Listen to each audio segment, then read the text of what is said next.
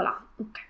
Allora, benvenuti anche oggi, scusate il lieve ritardo, eh, ecco, si è ucciso Facebook, no, ok, siamo tornati, perfetto. Scusate il lieve ritardo, ero un attimo impegnata. Allora, in questa live di oggi, se non avete capito, continuiamo a parlare di DOCFA, quindi chi è iscritto ai, eh, miei, eh, alle mie mail list ha ricevuto una mail di avviso. Perché parliamo di DOCFA? Perché è l'argomento di questo mese. Quindi, voi come sapete, noi abbiamo delle, mm, dei mesi tematici e come siccome c'è stato il mese del computometrico, in questo caso eh, parliamo di DOCFA. Intanto invito chi si sta collegando a mh, mm, eh, dire un ciao, a dire chi siete, che cosa fate da dove vi collegate e se avete domande in merito, anche necess- non necessariamente sul DOCFA, su progettazione BIM, rendering, disegno CAD e così via, o sul computo metrico, eh, ovviamente siete benvenuti, quindi anche se la live di oggi verte principalmente su questo contenuto, cioè sul, sul DOCFA, tranquillamente potete fare domande di vario tipo. Eh, in uno dei video che ho fatto di recente, quindi se date un'occhiata al canale YouTube, mm, ma anche sugli altri canali social, quindi pagina Facebook, ehm, cioè insomma gruppo Facebook e così via. Um, una, mi pare, uno dei, dei, video recenti ha suscitato una domanda, nel senso che um, dice che l'argomento è molto vasto e, um, e ci vorrebbe, insomma, bisognerebbe parlarne, parlarne molto, no? non bastano magari dei video tutorial. Allora, premettendo che Sicuramente un video tutorial di pochi minuti eh, non può esaurire l'argomento, non a caso abbiamo dei corsi da 15, 20, 30, 40 ore, insomma, quindi lo stesso argomento nei nostri corsi professionali viene trattato in maniera molto più approfondita, ma perché non è che possiamo caricare video di 4 ore su, eh, su YouTube, non sarebbe neanche giusto nei confronti dei nostri studenti da qualche parte bisogna pur partire, cioè nel senso che è vero, l'argomento del DOCF è molto vasto, cioè non è un mero click di bottoni come purtroppo spesso si tende a pensare, ma c'è un grande lavoro dietro, c'è tanta conoscenza dietro e diciamo il fatto che si vada più o meno veloci nella compilazione di una dichiarazione DOCFA eh, non vuol dire che la cosa sia facile, nel senso diventa veloce nel momento in cui si ha tutto pronto, quindi si, ha, eh, si hanno gli elaborati da, da già, pre- già, preparati da caricare sul software, si hanno eh, già tutto il calcolo dei, dei vani fatti, si ha tutto quanto e allora bisogna solo compilare. Oggi io per ehm, compilare una eh, dichiarazione DOCFA per variazione ci ho messo 40 minuti, ma non perché ci vogliano 40 minuti, intanto perché ero preparata sull'argomento, quindi sapevo già dove andare a cliccare cosa, avevo gli elaborati grafici già pre- pronti, quindi non, non dovevo andare a farli, altrimenti bisogna considerare il tempo per la redazione della planimetria, dell'elaborato planimetrico di cui parliamo oggi. Um, avevo già tutta la documentazione che mi serviva a portata di mano, avevo già scaricato l'elenco subalterni e così via. Ehm, quindi, insomma, Viceversa, un'altra volta per fare una dichiarazione DOCFA invece per nuova costruzione mi ci è voluta eh, un'oretta, ma anche qua le cose erano già pronte e soprattutto non ti ci inventi. Io mi ricordo le prime volte ci mettevo giornate a fare magari una dichiarazione perché dovevo andare a leggermi ogni cosa, ogni normativa, quando ancora non sapevo muovermi, dovevo capire eh, come fare. Allora, vediamo un attimo. Ciao, Giada, sono una collega poco esperta, ho una domanda. Devo fare un aggiornamento catastale per diversa distribuzione interna. Purtroppo l'appartamento in oggetto è accatastato nello stesso foglio con soffitta. Devo separarli obbligatoriamente cre- creando due nuovi sub? No. Come faccio se non posso recuperare gli elaborati planimetrici relativi ai piani in oggetto? Al catasto non risultano. Poco esperta in DOCFA. Ok, allora. Eh, purtroppo intanto consolati eh, intanto, hai un nome perché il tuo nickname è un po'... Mm, un po', com- un po', complesso da leggere, così ti posso chiamare per nome e eh, posso risponderti un po' tu per tu. Allora, eh, no, tecnicamente non è necessario perché per un, soprattutto per quanto riguarda una mm, all'interno stessa, dello stesso foglio, ok? Quindi non devi fare dichiarazioni a parti. Aspetta, fammi leggere bene la domanda.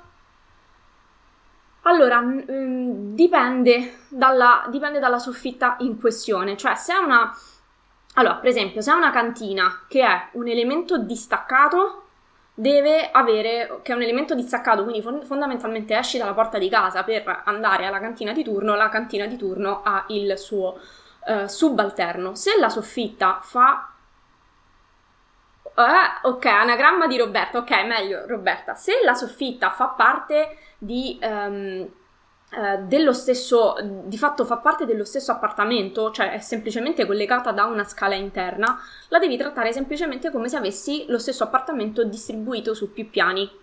Ok? Quindi non, così come se devi accatastare una villetta che ha magari due, soprattutto hai visto, c'è una villetta a schiera che hanno due stanze per praticamente per piano, no? Ci sono delle casistiche villette, villette a schiera che sono praticamente strette e alte magari hanno un paio di stanze a piano e proseguono. Non è che devi fare diversi subalterni, uno per ogni piano, ok? Se fa parte della stessa unità ehm, abitativa e ha, ogni piano di fatto ha lo, sempre l'uso chiaramente residenziale, quindi dipende fondamentalmente da quello, eh, va tutto nello stesso elaborato, a meno che chiaramente non, cioè nel senso al massimo viene diviso ehm, su più piani. Allora, poco male se ha un accesso indipendente. Dobbiamo capire un attimo la funzione. Quindi se è di fatto alla stregua di una um, Fai una, fai una, cosa, nel senso, fai, puoi fare una visura preventiva, diciamo, nel senso che questa visura, come questa, um, questo, uh, come si chiama, questa can- soffitta è già accatastata o la devi accatastare tu?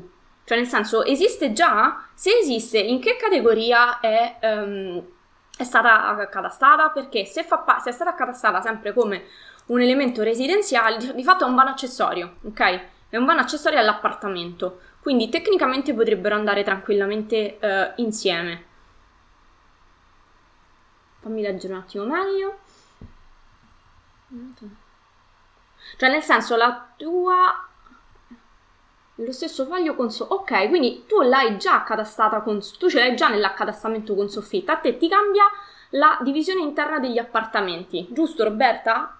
allora facciamo un attimo il riepilogo la soffitta al settimo piano, accesso indipendente. Ok, poco male. Allora, dobbiamo capire un attimo che cosa vai a fare. Cioè, se esiste già l'appartamento accatastato con la cantina presente nello stesso foglio, fai una misura e verifica questa cantina come è stata accatastata. Ma se la tua variazione, cioè se il, lo stato di fatto è coerente con quello che c'è per quanto riguarda la cantina, tu devi solo semplicemente andare a, rimet- a rimetterla esattamente così com'è all'interno del foglio e ti dovrai occupare solo dell'appartamento che varia.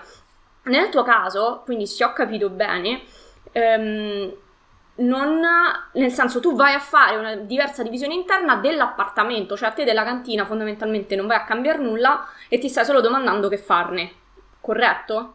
Quindi se è così, la, se le tue variazioni sono solo all'interno dell'appartamento, tu riporti la cantina esattamente così com'è, fai una visura del, del cliente, ti è sufficiente il, il, il codice fiscale, verifica come è stata inserita questa soffitta e valuta se mh, mm, è il caso. Solitamente la, variazione, la sola variazione per eh, divisione degli spazi interni non necessita di cancellamento e ehm, quindi di sì, diciamo cancellamento e nuova costituzione di subalterno e non ha necessità nemmeno dell'elaborato planimetrico, ok? Quindi ti è più che sufficiente appartamento le variazioni sono solo nell'appartamento. Ok, allora ce la rimetti esattamente così com'è. La cantina non ti interessa se non segnalare che esiste. Il tuo, in questo caso, se è solo, se è solo eh, ristrutturato l'appartamento, la causale variazione degli spazi interni non prevede cancellazione del subalterno e quindi di, di nuovo non prevede una costituzione di un nuovo subalterno e non prevede la eh, rappresentazione dell'elaborato planimetrico, a meno che sol, solo del foglio che vai a variare, però tecnicamente non è necessario. Così come non è necessario eh, rifare eventualmente tutto l'elenco subalterni, perché solitamente elenco subalterni ed elaborato planimetrico viaggiano a braccetto. Pertanto, mh, io ti direi proprio di no. Quindi, se la soffitta non, uh, non viene toccata, non, non, hai, non, hai, questo tipo di necessità. Il tuo, farai quindi una dichiarazione DOCFA per variazione dove andrai a dichiarare che hai l'unica unità immobiliare che viene variata è quella a destinazione ordinaria che, ehm, che appunto sarà variata, quindi in questo caso la causale sarà eh, la diversa divisione degli spazi interni e eh, non... Allora, in realtà spesso chiedevo se bisognava separarle perché per, da legge so che le pertinenze non possono essere rappresentate nello stesso foglio. Allora, io ti direi di no, che non devi, eh, che non devi separarla. A maggior ragione, cioè tante volte capita che all'interno dello stesso foglio vengano eh, segnalati piani, piani diversi, quindi anche di, con destinazioni d'uso diverse. Quindi non, secondo me non è, non è, necessaria questa separazione, a maggior ragione. Cioè, come se, se io ho un appartamento con una cantina, posso anche tranquillamente inserirle sullo stesso foglio o al massimo su fogli diversi, ma comunque all'interno della stessa, della stessa pratica. Se hai, eh, se magari sai che nel tuo comune ci sono particolari normative, cioè considera che purtroppo, signori, il mondo dell'accatastamento su alcune cose varia da comune a comune. Per esempio, ogni comune ha la sua zona censuaria con le sue classi e queste variano da comune a comune. Ogni comune potre- ha delle specifiche, diciamo, delle informazioni che devono andare eh, all'interno delle planimetrie, degli elaborati planimetrici, alcuni magari li vogliono più dettagliati di altri, per esempio alcuni vogliono indicate le misure delle stanze e così via. Quindi, Roberta, allora, a mio parere la puoi lasciare tranquillamente rappresentata e non devi ehm, aggiungere un subalterno.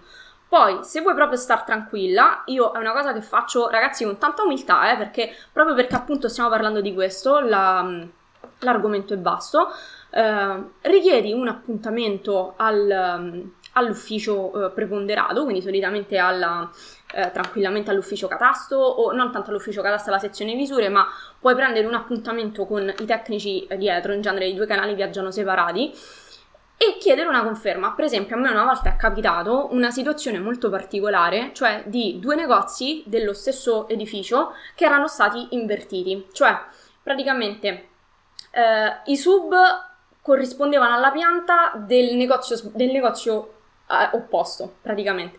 Quindi le piante, gli elaborati planimetrici, eh, le planimetrie fondamentalmente erano corrette, era sbagliato il sub. Quindi era una situazione molto particolare perché è vero che io dovevo, dovevo fare una... Eh, non dovevo nemmeno fare una variazione, ma dovevo spiegare la situazione e invertirla. Quindi in questo caso um, sono andata, ho chiesto appuntamento con eh, i tecnici del, um, addetti al cadastro che ricevono, quindi sfruttateli signori, generalmente io se, vi devo dire o sono stata fortunata io o l'ho trovati sempre molto gentili, disponibili e anche molto competenti, proprio perché ogni comune ha la sua peculiarità. Eh, detto ciò, eh, ci siamo dovuti coordinare, cioè nel senso che gli ho spiegato la situazione che era difficile da spiegare solo con gli elaborati planimetrici, ho allegato, perché poi erano due di fatto um, due variazioni che andavano consegnate contemporaneamente, ma l'una faceva riferimento all'altra. Quindi in quel caso abbiamo allegato una relazione tecnica di cui abbiamo discusso insieme, che cosa dire e che cosa fare e il tecnico in, quel, in particolar modo, cioè in quel senso ci siamo proprio coordinati, si è assicurato o che sarebbe stato lui a prendersi in carico la visione di quella pratica o avrebbe spiegato al collega di turno che cosa sarebbe successo.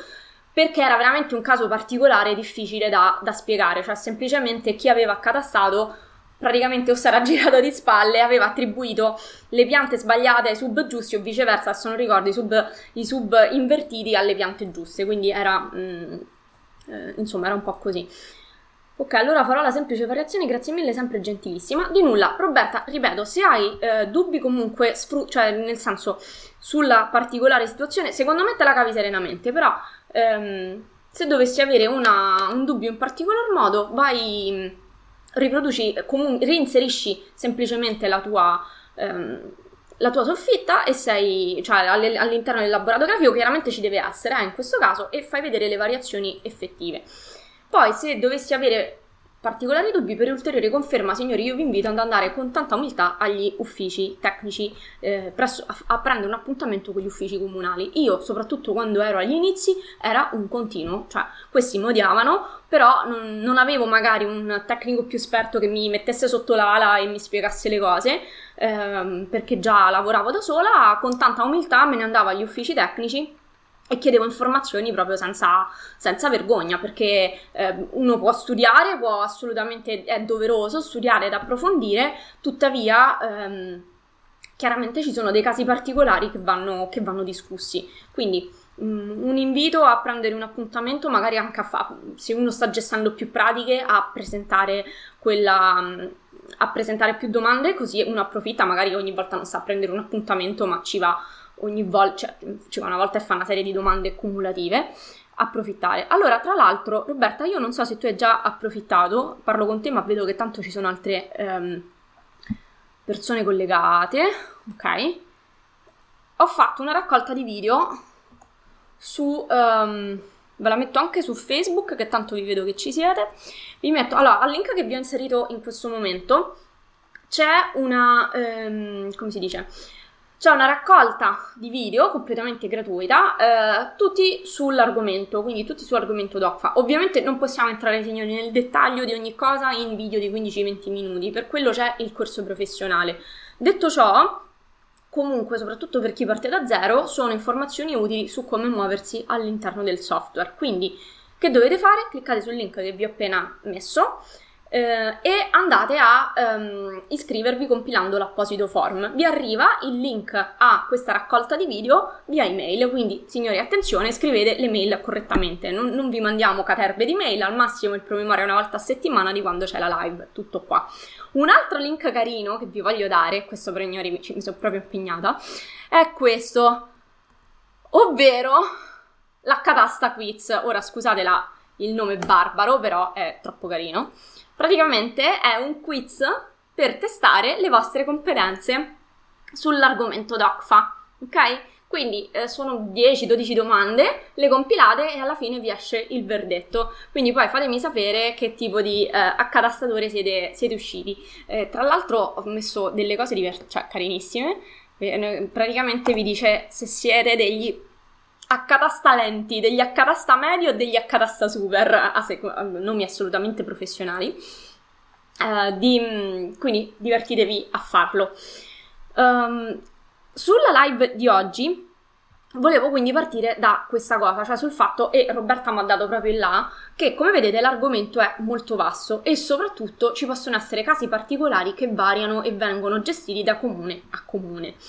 Detto ciò, um, pr- fondamentalmente, se sei un principiante, è vero che l'argomento è vasto, ma da qualche parte dovrai pure partire, quindi o delegherai sempre questa cosa a qualcuno, però quel ponendoti davanti al rischio che laddove quel qualcuno non sia più disponibile rimani quindi secondo me bisogna sempre sapere le cose, poi magari pur sapendole si sceglie di delegarle, però se quel qualcuno a cui l'hai delegato ha altro da fare, diciamo, viene a mancare, non fa, insomma facendo gara, ma viene a mancare semplicemente perché ha altri impegni o perché, eh, che ne so, ha l'influenza, quel che sia, tu sai sempre dove andare a mettere le mani. Quindi delegare sì, ma delegare con, con coscienza, cioè sapendo comunque eventualmente dove mettere le mani laddove dovesse succedere qualcosa. Se invece sei uno un pochino più navigato, a maggior ragione hai alla, dalla tua concetti base e devi solo puntare ad approfondire le conoscenze che hai già. A tal proposito, sull'approfondire, parliamo di una cosa che sembra banale, ma in realtà scontata non è, sulla quale io le prime volte rimanevo un attimo perplessa, ovvero la differenza tra planimetria ed elaborato planimetrico. Perché? Perché nella, nel linguaggio di, di fatto della progettazione, queste due sono beatamente cose simili, cioè sono parole in, che usate per indicare le stesse cose, cioè una pianta può essere chiamata planimetria quanto elaborato planimetrico.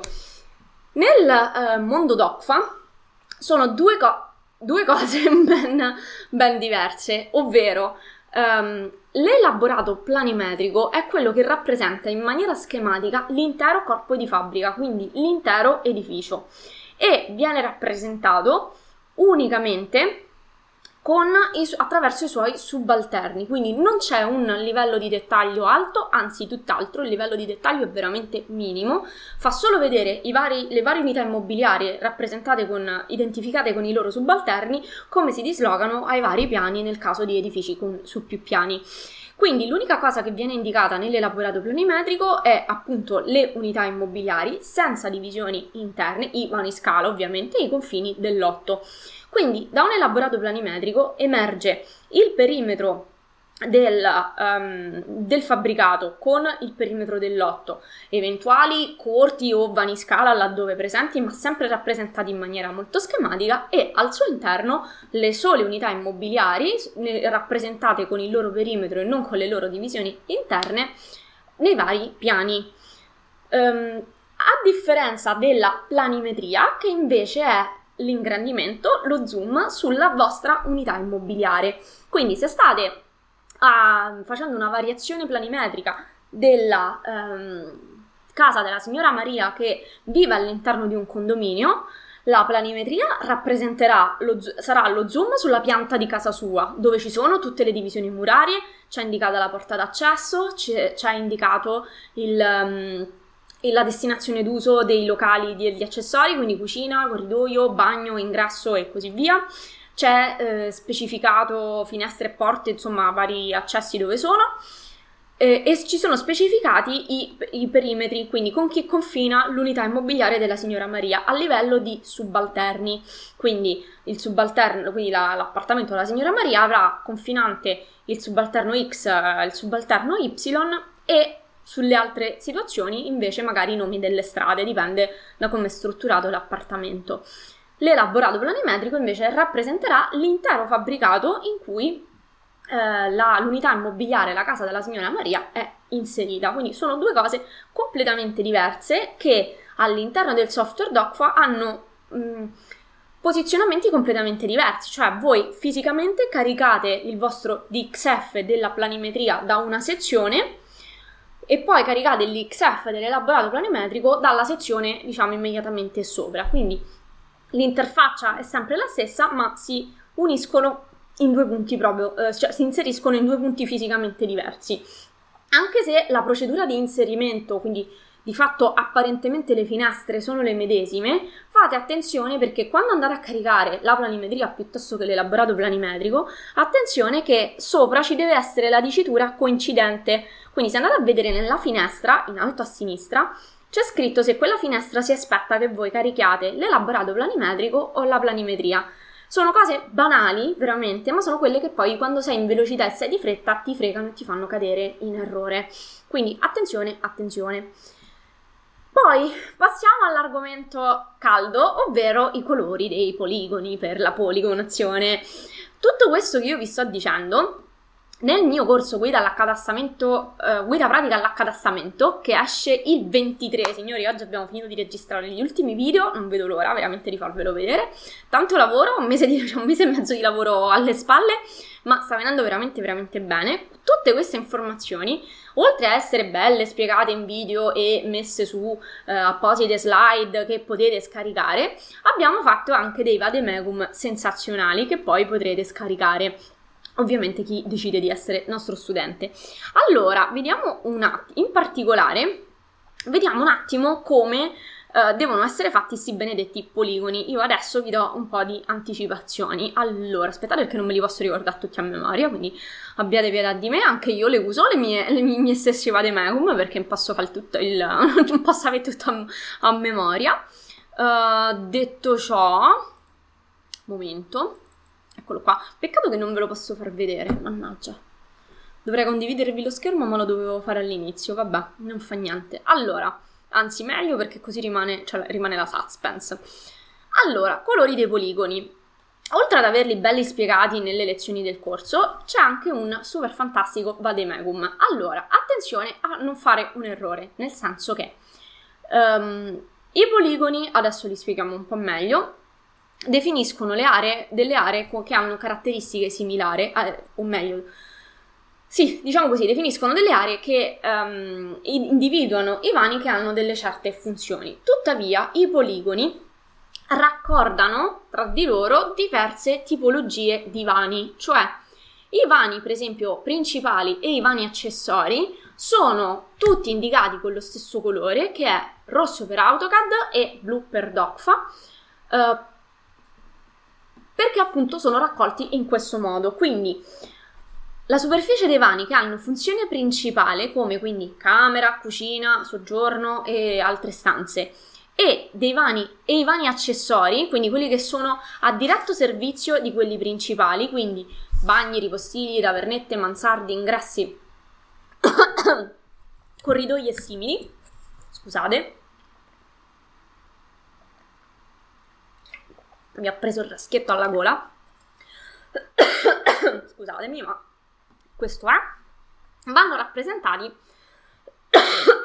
Signori, abbiate pazienza, morirò qui davanti a voi.